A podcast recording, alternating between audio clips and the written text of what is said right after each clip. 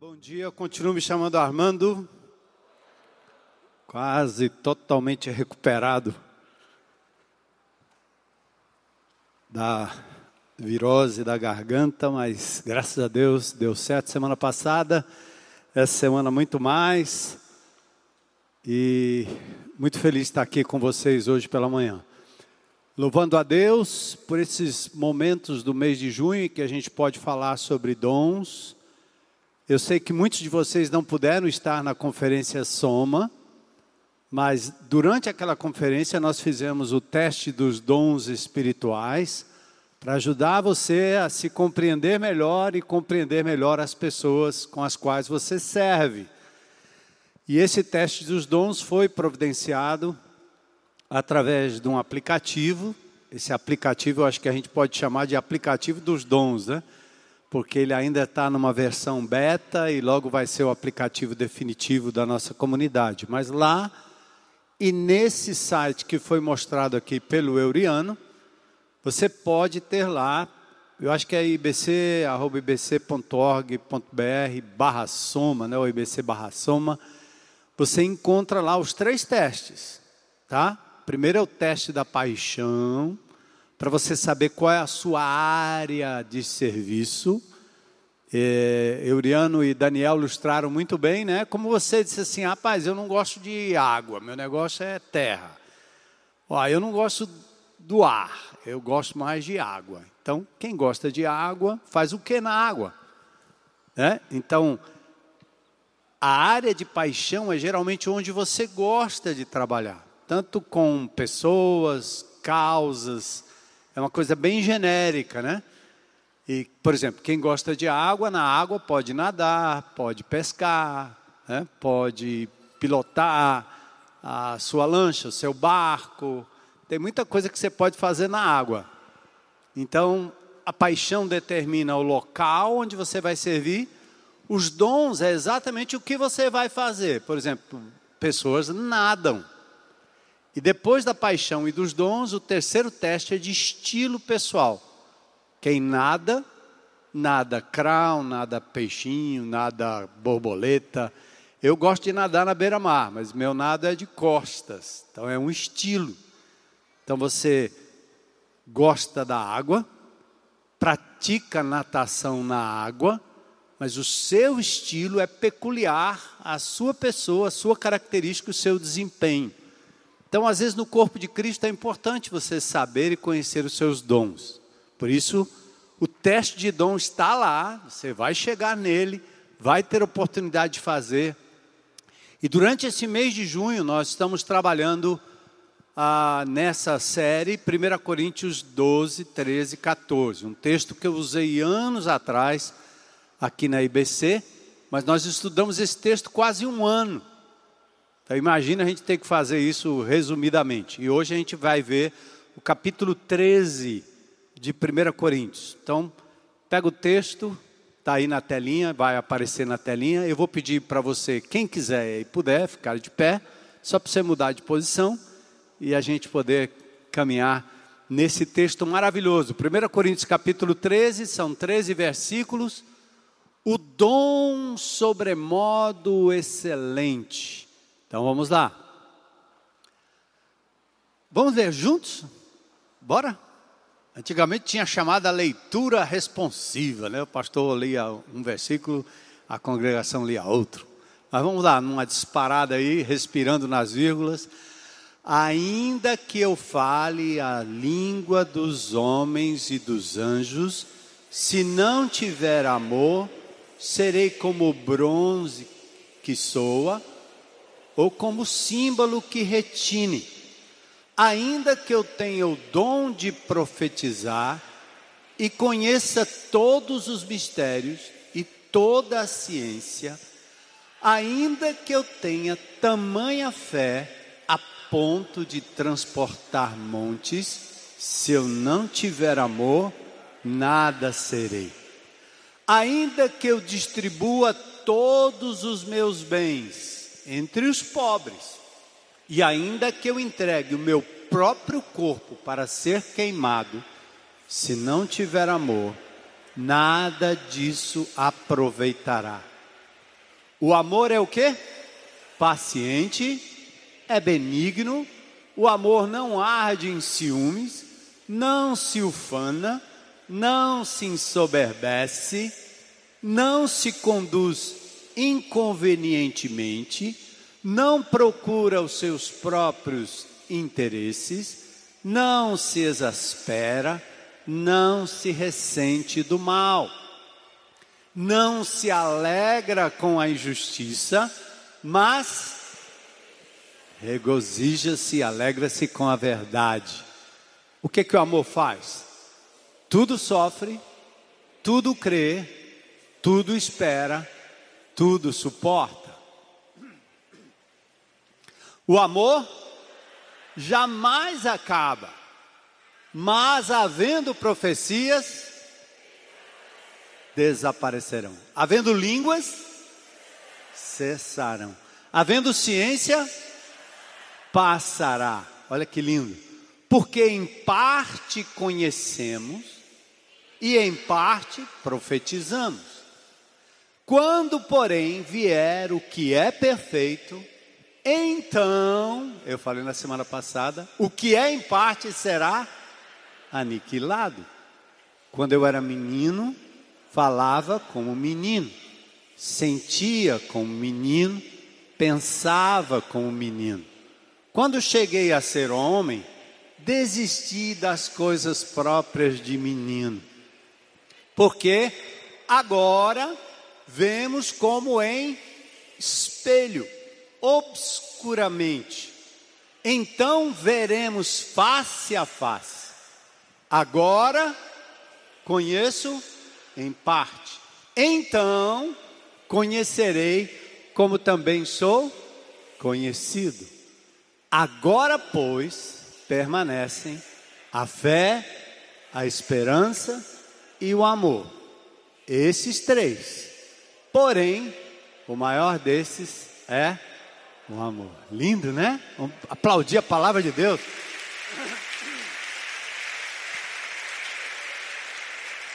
Senhor, obrigado por essa manhã preciosa em que teu povo se reúne aqui nesse lugar que nós chamamos tenda, tua casa, propriedade dada à tua igreja, para que aqui, Senhor, crianças possam brincar, pessoas possam ter suas refeições, se exercitarem, jogar o torneio de beach tênis como está acontecendo agora. Pessoas sentadas aqui, Senhor, te louvando, ouvindo a tua palavra, buscando aqui um momento de refrigério, de relacionamento, de intercessão, de oração. Nós te louvamos e agradecemos por esse privilégio e essa oportunidade. Oramos pelos enfermos, Senhor, nesses dias acometidos muito mais pela chikungunya, a dengue, tantas sequelas, tantas fragilidades, Senhor, que essa pandemia nos legou. Pedimos misericórdia para nosso povo, nossa nação, nosso estado, nosso município. Senhor, clarifica, Senhor, a mente do teu povo, para que o evangelho de Jesus seja a âncora nesse mar bravio, seja luz no meio da escuridão, seja ponte sobre águas terríveis. Que o teu povo, Senhor, consciente cada vez mais do quanto o Senhor nos amou e nos serviu a ponto de dar o seu filho, esteja pronto e disposto a ser instrumento nas mãos de Deus, para que ao final de tudo possamos dizer: é dele por meio dele e para ele que fazemos todas as coisas. Pedimos a tua bênção, a iluminação do teu espírito para esse momento em nome de Jesus. Amém. Podem sentar.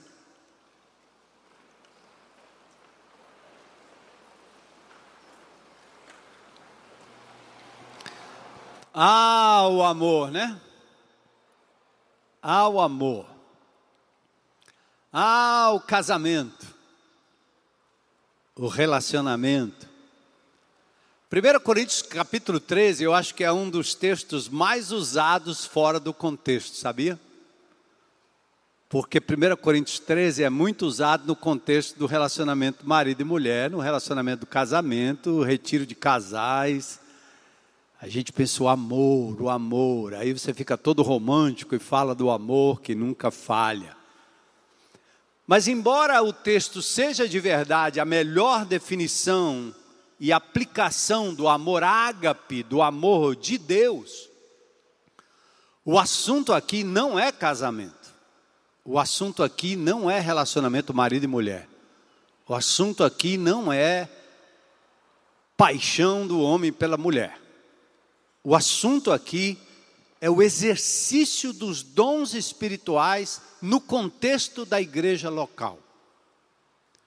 Esse texto está sanduichado entre 1 Coríntios 12 e 1 Coríntios 14, óbvio, né? Mas quando Paulo abre essa questão de 1 Coríntios 12, que falamos a semana passada, corrigindo a vaidade da igreja de Corinto, e corrigindo o fato de que dons espetaculares na igreja de Corinto poderia ter na sua origem os deuses pagãos e a manifestação demoníaca. Os dons espetaculares, quando eles são buscados, eles mexem com a motivação humana. E os coríntios lá estavam vaidosos em relação a isso. Por isso que Paulo tem que dizer: presta atenção no que vocês estão fazendo. Vocês foram guiados por ídolos mudos no passado. Por que, que vocês estão se deixando levar de novo por essa vaidade? Muito natural e muito característica, porque nós queremos, como um bom judeu, né? Ver para crer se tem barulho, se tem espetáculo, se tem fumaça, se tem língua, se tem profecia, se tem profetada, se o cara é curado, aí tá, tá aí tá certo. Semana passada eu tive a oportunidade de falar no, um pouco da minha vida pregressa. Quantas curas eu vi no Espiritismo. Os indivíduos guiados por ídolos outros, por deuses outros, por espíritos outros, eles operam pessoas com tesoura. Vocês lembram do João de Deus? Médico, bandido, preso. Por que, que ele conseguiu tanta adesão, tanta gente correu para ele? porque possesso por um ídolo mudo, por um espírito mudo, ele operou milagres e maravilhas. Nós seres humanos somos facilmente manipuláveis, porque nós abandonamos a verdade concreta de Deus e nos abrimos para aquilo que a gente vê. Então, se funcionou, curou, deve ser isso. Aí o cara segue o diabo, porque ele se transforma em anjo de luz ele se transforma em agente do bem.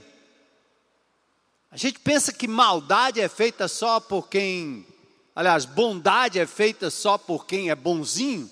Não necessariamente. Paulo adverte os crentes, prestem atenção. O critério não é o resultado, porque funcionou deve ser de Deus.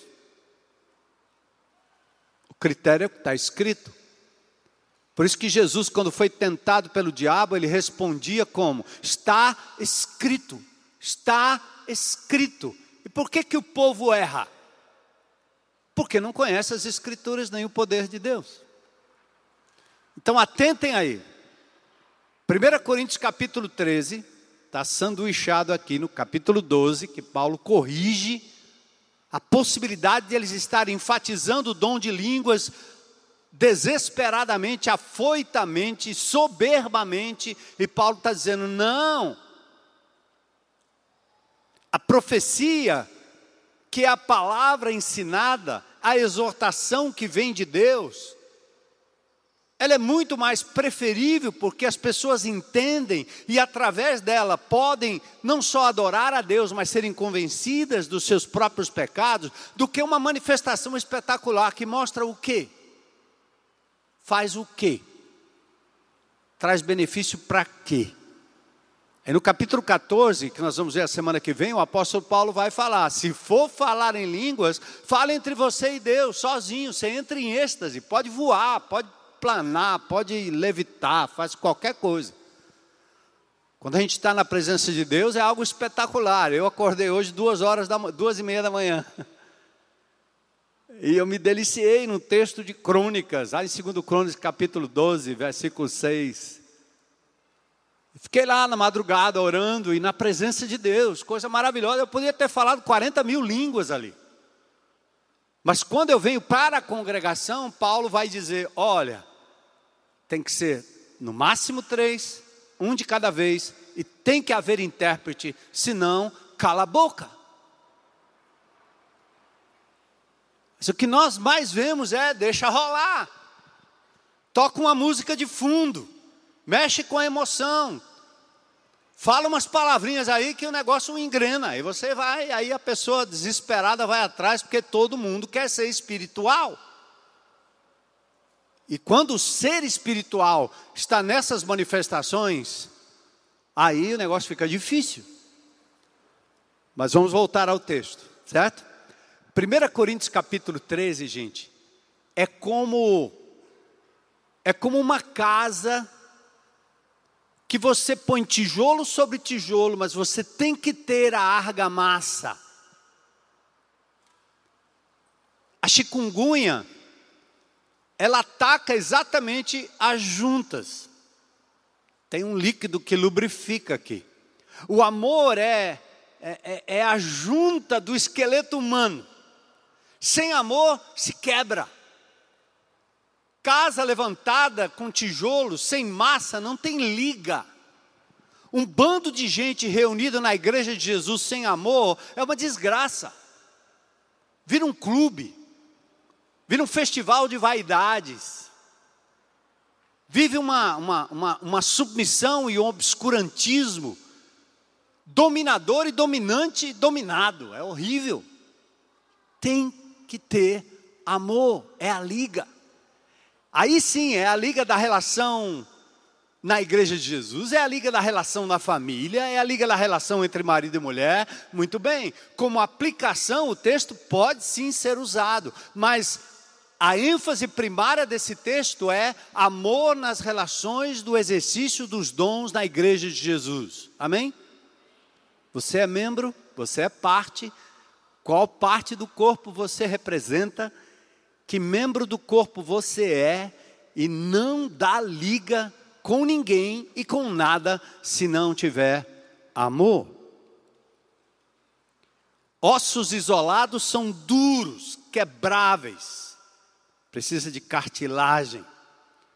Efésios capítulo 4, verso 15, Paulo diz: seguindo a verdade em amor, vamos crescer em tudo naquele que é o cabeça, de quem todo o corpo, bem ajustado e consolidado pelo auxílio de toda a junta, segundo a justa cooperação de cada parte, efetua o seu próprio crescimento para edificação em si mesmo. Olha que lindo isso. Paulo, em Efésios, dizendo: a igreja é como um corpo, cabeça é Jesus, não é o pastor. E nós somos membros desse corpo, ligados por cada junta.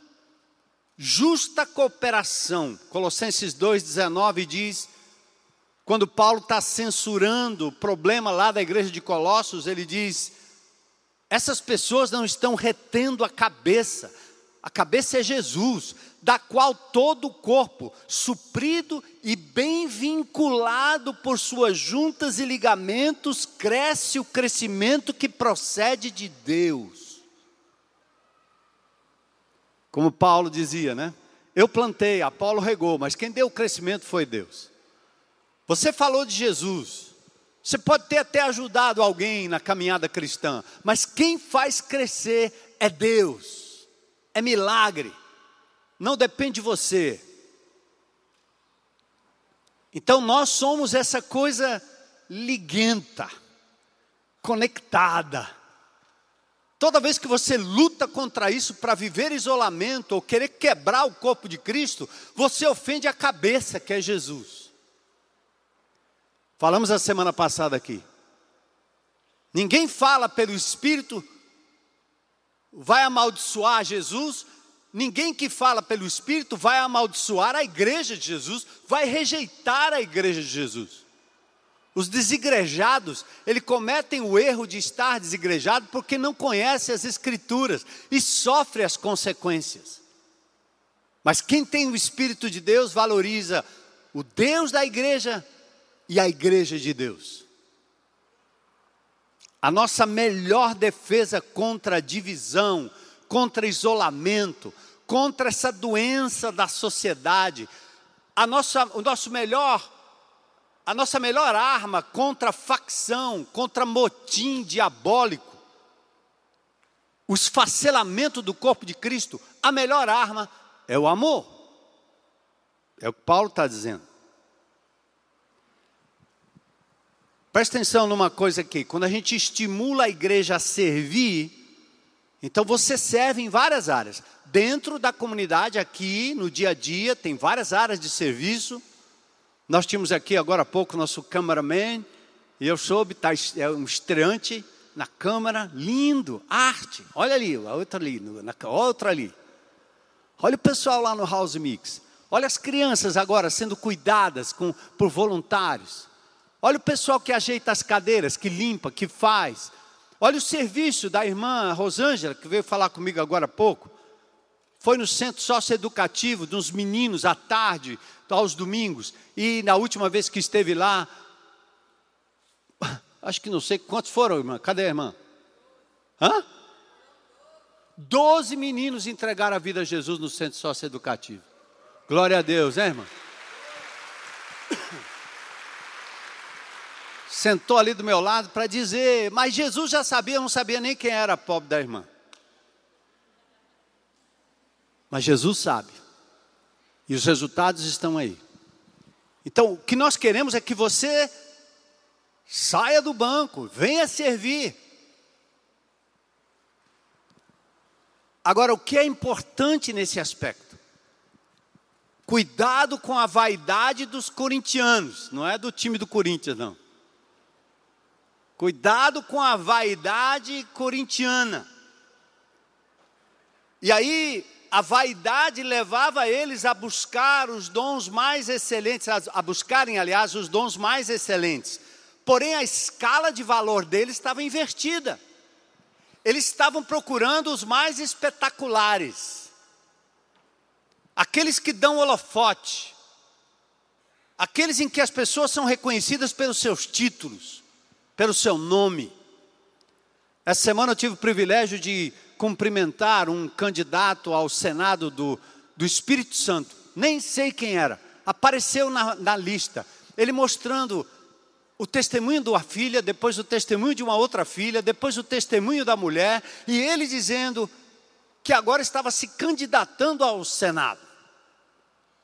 Só que eu vi nas entrelinhas que ele era um pastor que estava deixando o seu ministério pastoral e se candidatando. Mas quando na propaganda eu não vi o nome nem bispo, nem pastor, nem apóstolo, nem papa, eu disse: esse é um homem de Deus, que recebeu de Deus um chamado, uma vocação, como o Sérgio Queiroz, que é um procurador da República lá de, de, de João Pessoa, um grande amigo meu, quase um filho nosso. Eu vi aquela igreja nascendo praticamente do zero. Num determinado momento da vida dele, a igreja é enorme, ele é um procurador, um cara muito influente. Ele me liga e diz: Eu acho que eu vou, Deus está me chamando para uma outra coisa aqui. Ele também está indo para esse mesmo canto. Por que, que eu estou falando? Não falando de política, eu quero dizer para vocês o seguinte: que eu liguei para esse homem para elogiar foi dizer o seguinte: Louvado seja Deus, que você não está levando para a política o título de pastor, nem de apóstolo, nem de bispo, nem de papa. Porque essa excrescência que nós criamos na igreja, fazendo com que as pessoas com seus títulos saiam por aí, tirando proveito. Ah, porque eu servi a igreja durante muitos anos, é, porque eu tive aqui um ministério. Aí o cara vai levando junto. O cara está lá na Câmara se chamando pastor, não tem ovelha, não tem nada. O que ele tem é uma pauta para defender, devia fazer o que está fazendo sem misturar a igreja no meio, sem misturar o título. Então Paulo está dizendo, olha, cuidado aí quando você procura posição em que você é visto e elogiado. E agora eu vou entrar numa parte muito dura, muito difícil. É, quando eu estou aqui em cima, eu não enxergo tudo muito bem, mas de vez em quando eu vejo o franzir da testa, assim. O pastor disse um negócio, eu achava que eu via até fumaça às vezes saindo assim. Que esse pastor está dizendo o que mesmo? Pois agora eu vou dizer um negócio muito duro. Mateus 23, 23, Jesus diz assim: Ai de vós, escribas e fariseus, hipócritas, religiosos, vocês dão o dízimo, vocês dão o dízimo da alternã, do endro, do cominho, mas vocês estão negligenciando os mandamentos mais importantes. Veja que legal, eles estão fazendo o que é certo, mas Jesus está dizendo: não, vocês estão esquecendo os preceitos mais importantes da lei, qual sejam justiça e misericórdia e fé. Você está dando dízimo, está todo mundo vendo, isso é muito lindo, que maravilha, é pieguice grande, mas Jesus está dizendo: vocês estão negligenciando porque a religião nos leva a praticar coisas que, na verdade, parecem corretas, mas Jesus vai e diz assim: vocês estão deixando de lado a justiça, a misericórdia, a fé, coisas que acontecem dentro do coração do homem. E aí, o que, é que acontece na busca dos dons espirituais que acontecia em Corinto e que nós corremos o risco? a busca de visibilidade, de prestígio, de apreço, de reconhecimento. Eu sou o depositário de poder. Até o bem e os anos de serviço pode ser usado de uma forma errada. Vou dizer de novo aqui em nome de Jesus o que eu já disse. Se você ajuda pessoas ao longo da sua vida, você não pode usar isso como cheque, como depósito na sua conta para você depois ir para cima das pessoas, achando que elas devem a você alguma coisa, algum favor. Isso é terrível. É gente fazendo bem porque quer, parece político. É melhor ser descarado como os políticos que quando chega perto da eleição eles pagam a Coel, vocês pagam a Cagés, pagam tudo. A Enel, né? Paga, sai pagando tudo aí até a próxima eleição. E o crente em Cristo Jesus, alguns amados irmãos e irmãs, têm essa tendência. São misericordiosos, ajudam pessoas, ajudam pessoas, ajudam pessoas e é como engorda para depois comer. Essa tendência não é é nossa. Cuida. Uma das coisas que eu mais doeu meus ouvidos nesses últimos três, quatro anos de ministério é gente dizendo assim: é, mas eu servi essa igreja durante muitos anos. É, porque eu estou aqui há 40 anos, há 30 anos, há 20 anos. E você está querendo dizer o quê, meu irmão? O que é que você quer? Você quer uma recompensa? O que é que você quer? O que que isso conta na vida da gente? Aí eu tenho um discurso muito duro, que não é meu, é de Jesus. E esse é o tipo do texto bíblico que a gente apaga, a gente apaga do, do, do cardápio. Você quer fazer um devocional? Tenho certeza que você não vai escolher esse texto aqui. Bora lá. Lucas 17, 9 e 10.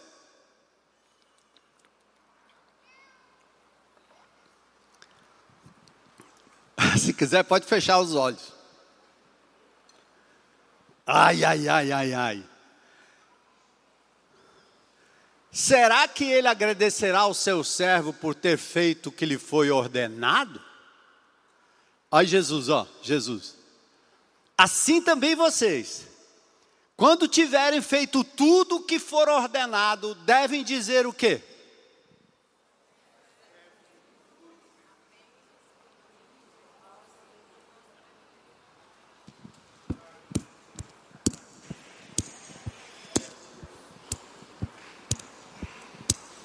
Dura esse discurso, né?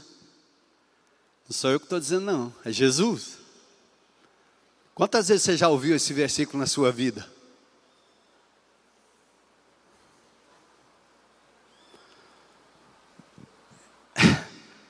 Depois de você ter feito tudo, depois de você ter servido, ter amado, ter cuidado, ter abençoado, ter pregado, ter orado, hein, mamãe? Depois de você ter criado seus filhos, depois de você ter ajudado com seus netos, depois de você ter feito tudo, tudo, chegue no final, diga assim: sou uma serva inútil.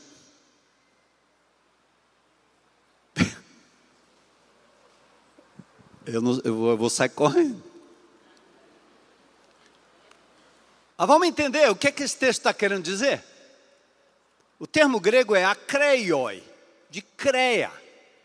Algo que alguém poderia nos dever. O que Jesus está dizendo é que preste atenção, quando você faz algo para Deus, nunca deixe a sua mente nem sua atitude pensar que Deus lhe deve algum favor em troca. Entendeu, igreja? A glória de quem?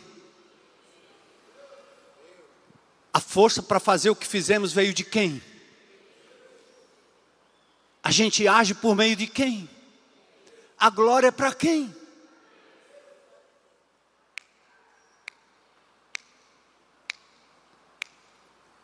Igreja é um ambiente tão abençoado quanto pode ser um ambiente amaldiçoado se a gente não faz para a glória de Deus.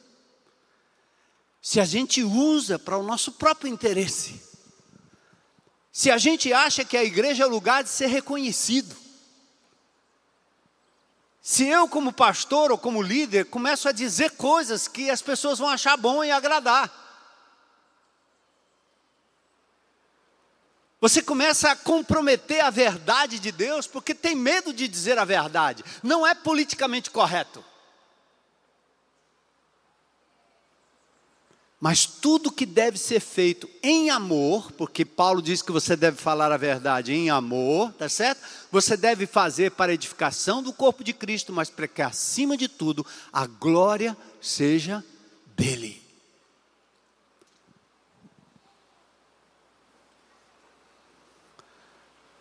Eu tenho o privilégio de ter sido chamado a Deus pra, por Deus para servir a igreja como pastor. Mas meu título, que título? Vocês nunca vão me ouvir, e é simbólico. Vocês nunca vão me ouvir assinando meu nome PR Armando Bispo. Aí vocês dizem assim, nem precisa, você tem bispo no nome.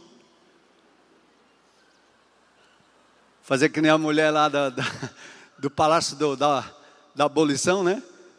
Baixou a cabeça e quando eu cheguei disse: O senhor é o bispo Macedo? Ia ter uma audiência com o governador, né? A doutora Socorro França estava me esperando, ia ter uma audiência. Ela olhou e disse: O senhor é o bispo Macedo? Eu disse: Não, minha senhora. Até que poderia ser legal, bispo Macedo, mas. Não, eu sou Armando Bispo. Ah, o senhor é bispo Armando? Não, eu sou Armando Bispo. De novo.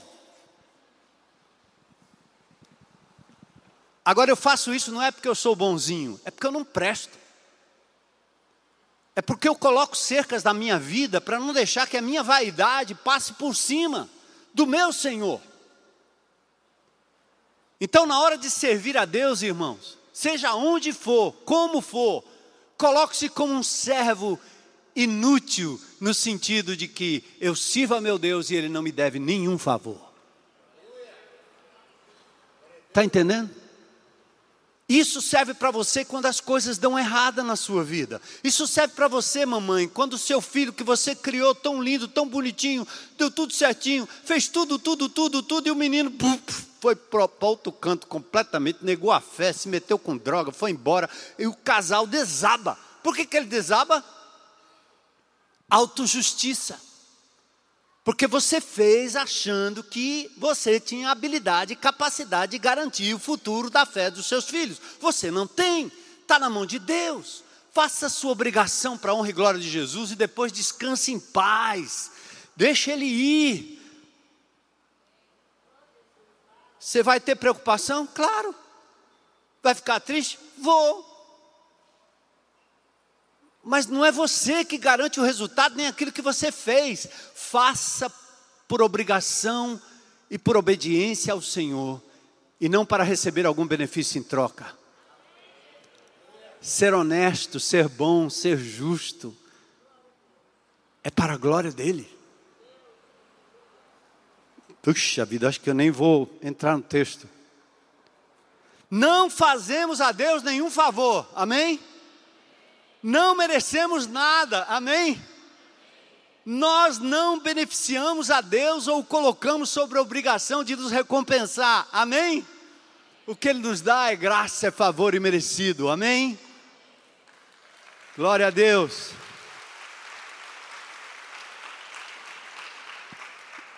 Nossos serviços não são lucrativos para Deus, Jó 22, 2 diz isso. Ele não precisa da nossa ajuda. E a felicidade de Deus, essencial, não vai ser aumentada pelo nosso esforço. A graça de fazer a sua vontade vem dele, e todo louvor será devido a ele. Cumprimos apenas o nosso dever como servos, privilegiados por termos sido resgatados da morte, da inutilidade, da futilidade. O que mais podemos fazer se não adorar, servir e agradecer? E tem mais. Nossos melhores serviços a Deus estão misturados com imperfeições. Estamos destituídos de Sua glória e fomos restituídos por Jesus. Nem sempre servimos com sinceridade, com alegria, como deveríamos. Estamos muito longe do exemplo de Jesus. E tudo é pelos méritos dele. Atenta aí, ó. Presta atenção numa coisa. Quando Deus olha para mim, eu mereço nada senão a morte. Quando Deus olha para o Filho Jesus, aí Ele me vê, e é por causa de Jesus que eu não vou ser condenado. Está pensando que Deus está olhando para você e te achando um cara legal, uma menina legal, uma mulher legal, é isso aí, é? Você faz duas, três coisas para Jesus e sai dizendo que fez e paraná, e paraná. Não, não, não, não. Nós merecíamos a morte, mas Deus nos vê em Cristo Jesus, e é por causa dele que nós estamos vivos. É pela força e pelo poder dele que a gente pode fazer alguma coisa para o bem do seu reino. O capítulo 13 demonstra que os dons mais excelentes não são os mais espetaculares, mas os que produzem o bem-estar de outros. Aí é outra chave importante aqui. Ó. Liga essa aí. O que Deus lhe der nunca será para benefício próprio. Está pronto, irmão? Que Deus lhe der, nos der, como dom, talento, é sempre para o benefício de outros. É para o avanço do seu reino, para a edificação da igreja. Até de vez em quando eu fico olhando para a minha própria vida e eu penso, meu Deus, por que, que isso me mantém quase 70 anos de idade e ainda estou aqui inteiro?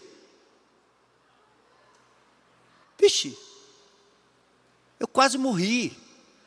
Ele me trouxe de volta duas vezes. Eu fiz uma operação de câncer de próstata e quando eu me acordei da UTI lá, disse: Meu, que é esse negócio bipando para todo canto aqui? Voltei! Porque a, a, mulher da anestesia, ela diz que você vai para o céu e não volta mais, quase. Eu voltei, eu voltei. Para quê, Senhor? Para quê? Para que mais? Se não para a tua glória. Então usa. Comer para a glória de Deus, dormir para a glória de Deus, ficar tranquilo para a glória de Deus, ficar bem para a glória de Deus, ficar contente com o que Deus me deu para a glória dele. Alegria no muito, alegria no pouco, alegria no nada, não interessa, alegria na doença, alegria na tristeza, alegria na saúde. Deus é Deus todo o tempo. Por isso o amor é importante. O amor é derramado em nossos corações pelo Espírito Santo. Ele não está pedindo para você exercer amor seu. Ele lhe deu e ele diz: Seja meu instrumento, que eu vou amar pessoas através de vocês. Está pronto? Eu quero esse amor, eu quero. Está derramado no meu coração. Ele é eficaz e funcional. 1 João 3,18. Não ame de palavra. Fecha a boca. Mas ame de fato e de verdade. Amor é voltado para o outro ser humano. Vai.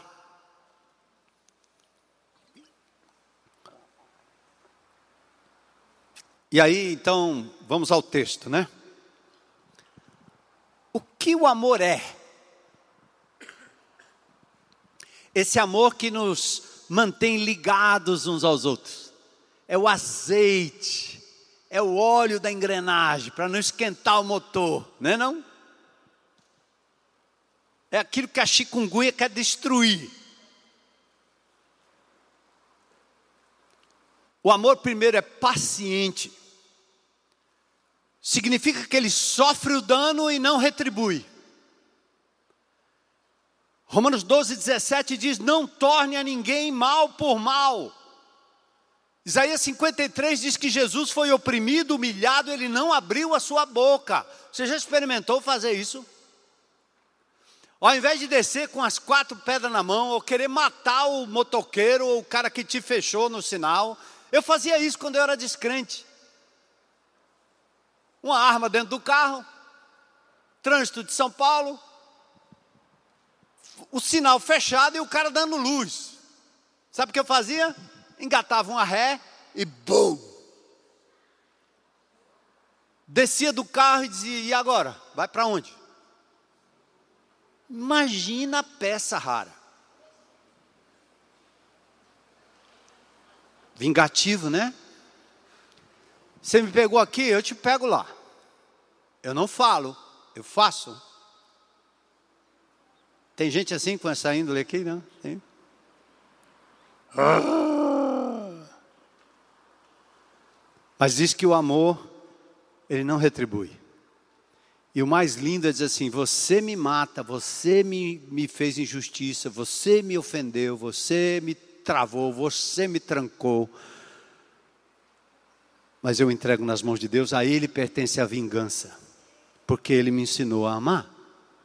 E sabe de uma coisa? Isso faz bem para mim, meu coração não fica amargurado, e eu deixo Deus agir. Outra coisa, eu, eu consigo ver o milagre de Deus. Eu estava lendo hoje sobre o rei Asa, lá em Crônicas, de madrugada um exército com mais de um milhão de pessoas para cima dele, ele não tinha força. O que, que ele fez? Senhor, aí. Sabe, os gigantes e os exércitos, as batalhas, as lutas são muito maiores do que a gente pode enfrentar e suportar. E se você vai para cima, você vai apanhar. E não dá a chance de Deus fazer um milagre. Sua vida vira uma, vira uma desgraça, você fica doente. Então o amor é paciente, calma, não retribua. E, e eu não estou falando para o descrente, não, eu estou falando é o irmão mesmo. O amor é benigno, o que quer dizer? Além dele suportar, além dele não revidar, o que, que ele faz? Ele procura fazer algo de bom, mesmo para o inimigo. Está pronto? Romanos 12, 14 diz: Abençoe os que vos perseguem é totalmente ilógico esse evangelho de Jesus, não é não? Hein? É, pense na contramão do negócio. Mas você nunca verá a glória de Deus se você não abrir mão dessas coisas e não aprender a viver como Jesus viveu. Davi poupou Saul na caverna, apesar de ter sido ameaçado de morte. Agora, o que o amor não faz? O amor não arde em ciúmes. Por quê? Porque o marido não é teu, mulher. Ele é de Deus. Entregou não? Então entrega. O marido, a mulher não é tua não, é de Deus. Então entrega. Tá com ciúme de quê? Você é dom, né? Quem foi que te deu a posse? Não ter ciúmes não significa ser zeloso da outra pessoa, da relação, do filho, do que você tem, mas é de Deus. Então, na relação, no exercício dos dons espirituais, entenda: desejar dons é lícito, mas é ilícito invejar os dons dos outros. A palavra ciúmes aqui tem um pouco da inveja da história. Ah, ele é que é, ela é que é, ele é que é, ela é que é. E você nunca está satisfeito com aquilo que Deus lhe deu e, não, e nem tampouco com aquilo uh, com, com quem você é diante dele. Então, aqui, ó, eu decido reconhecer que os outros dons são importantes e que cada pessoa no corpo de Cristo é um complemento daquilo que eu preciso. O amor não se ufana, não ostenta não tem orgulho, nem intelectual, nem retórico. Eu já contei para vocês que eu já fui barrado aqui na entrada, né, do estacionamento. Eu vou entrar, o show vai aonde? E se eu ia? É porque é, é, eu fui para outro estacionamento. Era bom, né, dar uma carteirada. Quando eu estava dando ré, alguém chegou perto e dizia, pai, o pastor, pai.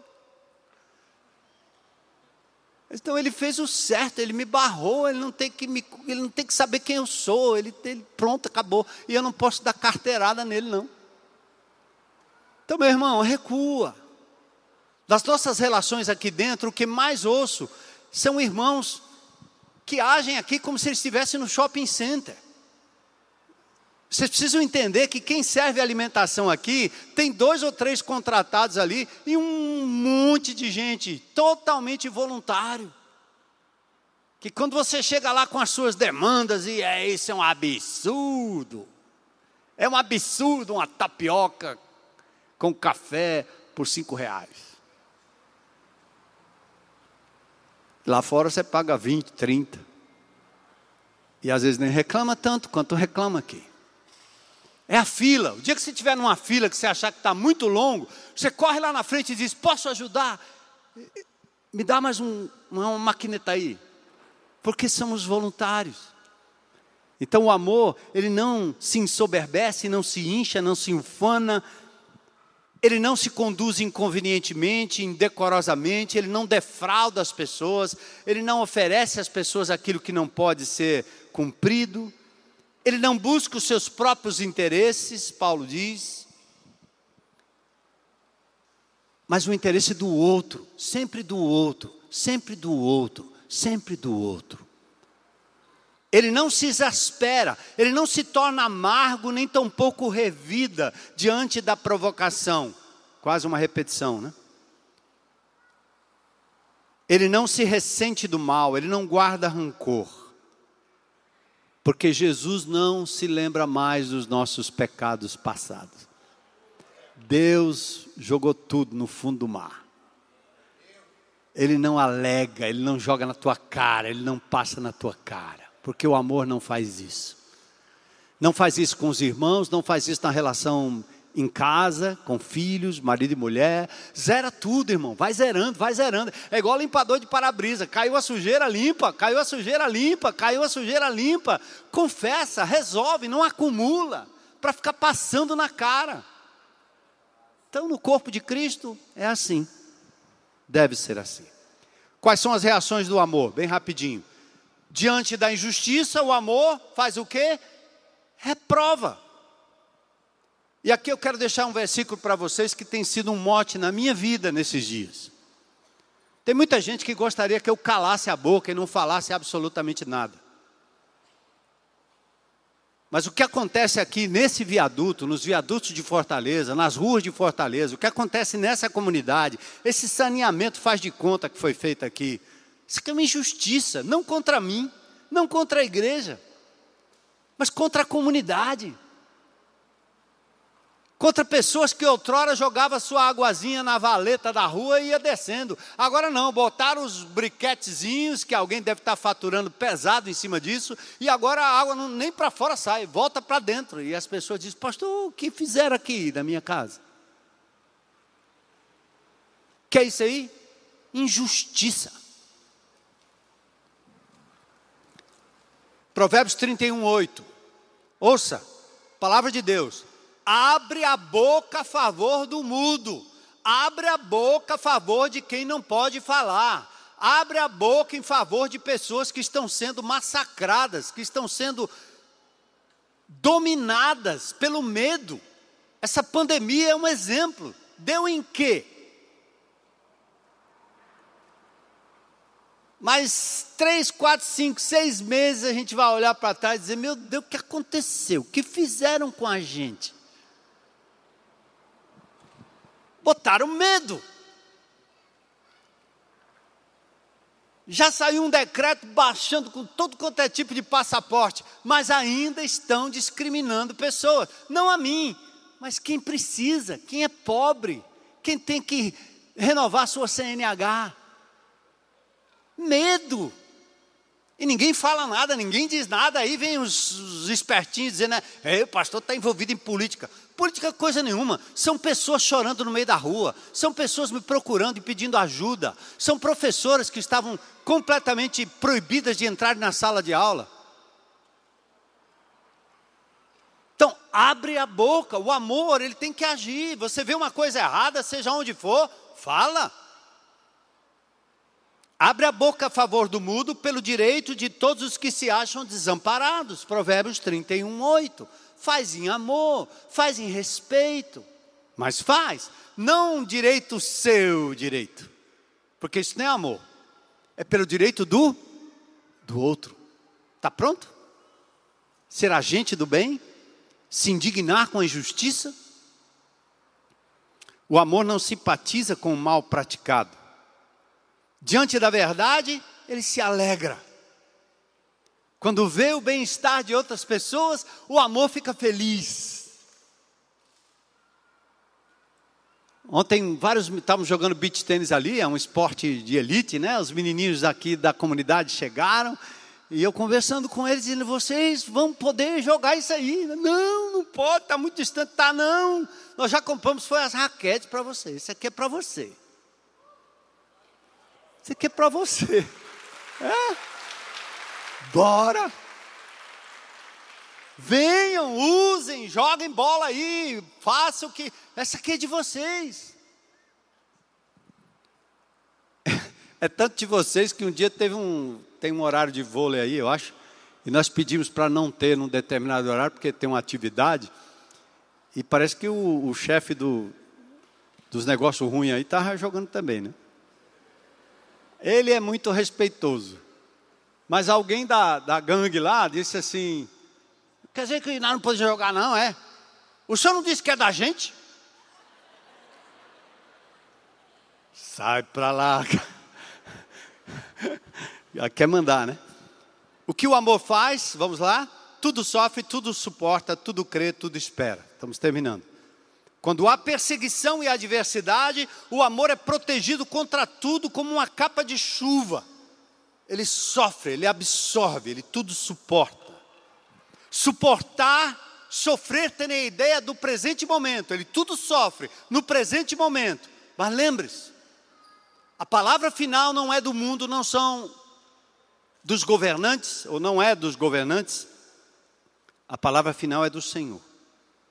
Suportar para olhar mais para o todo, inclusive o futuro mesmo sendo perseguido, o crente vai suportar o que vier. Paulo dizia: Eu tudo suporto pelos eleitos, segundo Timóteo 2,10. Tudo crê e tudo espera. Lindo. Aqui tudo crê não significa tornar preto em branco ou branco em preto. Preto é preto, branco é branco. Mas quando não há evidências, você crê no melhor. Quando a evidência é adversa, você espera o melhor. Esse é o amor. Não é pessimista. Crer na vitória final. Quer saber como é que o amor de Deus crê? Olha para Apocalipse 11, 15. Os reinos desse mundo vão se tornar do nosso Senhor e Salvador Jesus Cristo, e Ele reinará pelos séculos dos séculos. Eu creio no melhor agora, porque eu já sei o que vai acontecer no futuro. Pessoal do louvor pode subir. O contexto desse amor é primariamente o corpo de Cristo. E agora vamos para o final que diz assim: quanto é que dura esse amor? Olha, nem o amor de marido e mulher, nem o amor de casal, nem o amor de pessoa, ele acaba. É papo furado. Quando diz assim, ai meu amor, eu vou, eu vou desistir porque eu não te amo mais. Mentiroso. Não, não aliás, a palavra não é essa. É, o meu amor por você acabou. Já ouviu essa frase? Alguém já ouviu essa frase? Não precisa levantar a mão não, para não se entregar. Meu amor por você acabou. Acabou coisa nenhuma. Você transferiu o amor para outra coisa. Porque o amor jamais acaba. Então, vê que esse papo furado que você. Meu amor por você acabou. Acabou coisa nenhuma. Você transferiu para a internet, transferiu para outra mulher, transferiu para o futebol, transferiu para outras coisas. Você transferiu para um bocado de coisa. O amor está bombando, mas em outra direção que não é a direção que Deus quer que você direcione. Teste do tempo, né? O amor jamais acaba. Teste da durabilidade, da qualidade. Porque ele é infinito em essência. Deus é amor. Como é que o amor acaba? É infinito em princípio. Ele sempre existiu e sempre existirá. Por isso Deus diz acerca do seu filho, Deus Pai: Esse é meu filho amado. O amor é eterno. E você tem que almejar esse dom como o dom mais importante. E aí Paulo ainda diz assim: o amor jamais acaba, mas havendo profecias. Aliás, a, tem uma preposiçãozinha que nem aparece no original aqui, mas uma condicionante. Se, se, se, o amor jamais acaba. Mas se houver profecia, vai desaparecer. Mas se houver línguas, vai cessar. Mas se houver ciência, vai passar. Sabe por quê? Porque ao contrário do que muitas pessoas pensam, que esses dons aí vão viver para o resto da vida, e aí quanto mais língua melhor, quanto mais profetada melhor, Paulo está dizendo exatamente o contrário. Havendo, ela cessará gradativamente. Conhecimento é uma manifestação do Espírito necessária. E aí, eu mostrei na semana passada essas três palavras bem importantes: outrora, antes de Cristo, agora, em Cristo e então. Por isso ele diz: agora nós conhecemos em parte, nós profetizamos em parte, agora nós estamos vivendo coisas de criança, agora a gente vê como pelo espelho, agora eu conheço em parte, mas então, então, o perfeito se manifestará, tanto a pessoa de Jesus quanto a sua volta. Então nós viveremos como adultos então nós não veremos mais por espelho, mas face a face. 1 João 3,2: vê-lo como ele é. Então conhecerei como sou conhecido. Eu quero terminar fazendo um apelo a você. Será que tudo que Deus tem colocado nas suas mãos tem sido para o seu próprio benefício ou para o benefício de outros. Pense no seu tempo, pense nos seus talentos, pense nos seus diplomas, pense nas suas posses, pense nos seus bens, pense no seu dinheiro. Pense na sua paixão, pense no seu coração. E eu queria convidar você a tomar uma decisão comigo essa manhã. depois de tudo que você fez até aqui, até aqui, até agora, será que você tem coragem de dizer, Senhor, sou apenas um servo inútil? Senhor, o Senhor não me deve nenhum favor. Eu não mereço nada.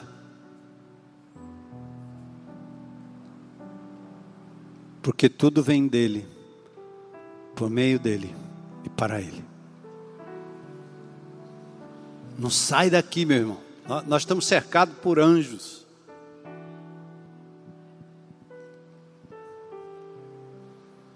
Nós somos cercados por testemunhas e por um Deus presente que conhece o nosso coração lá no fundo. Esse amor é para o exercício dos dons e para o avanço do reino de Deus. Vamos? Vamos jogar no chão todos os nossos troféus.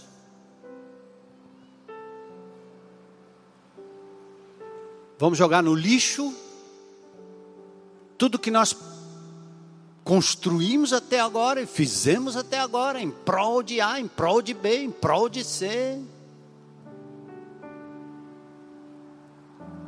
É só se esvaziando que a gente vai dar lugar ao Senhor. É só saindo do trono que ele será entronizado. E Paulo está nos ensinando que esse é o dom sobremodo excelente. Amar a Deus acima de todas as coisas. Todas as coisas. Todas as coisas.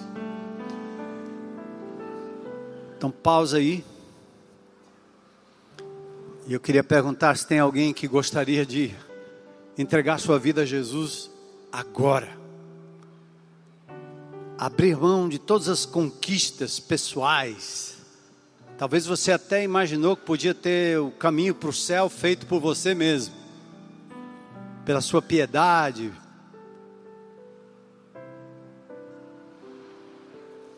pelas esmolas, ofertas, ajudas. Mas você está entendendo hoje? As nossas justiças são como trapos de imundícia diante do Senhor, não serve para nada, porque nós não somos perfeitos, sempre estaremos aquém.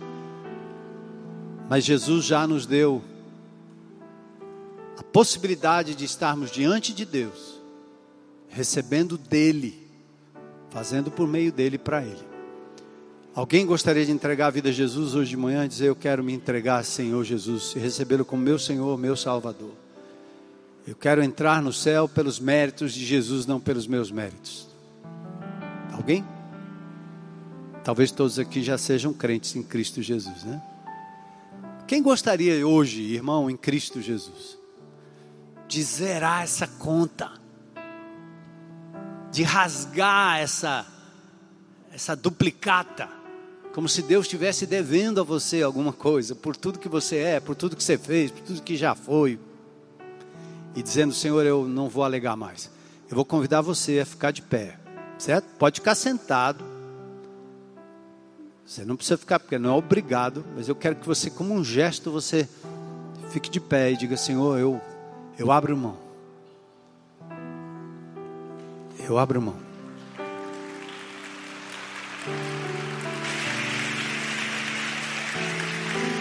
Esse não é um apelo para conversão, é um apelo para entrega. Seu filho, seu marido, sua casa, sua profissão. Você está dizendo, Senhor, eu, eu vou colocar aqui no teu altar, pronto.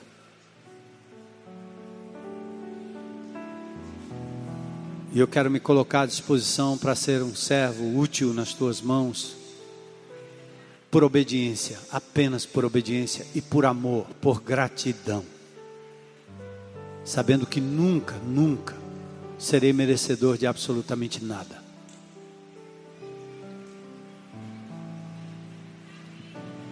Fica de pé e é o seu gesto de entrega. Enquanto a gente vai cantar, expressar a nossa entrega através da música.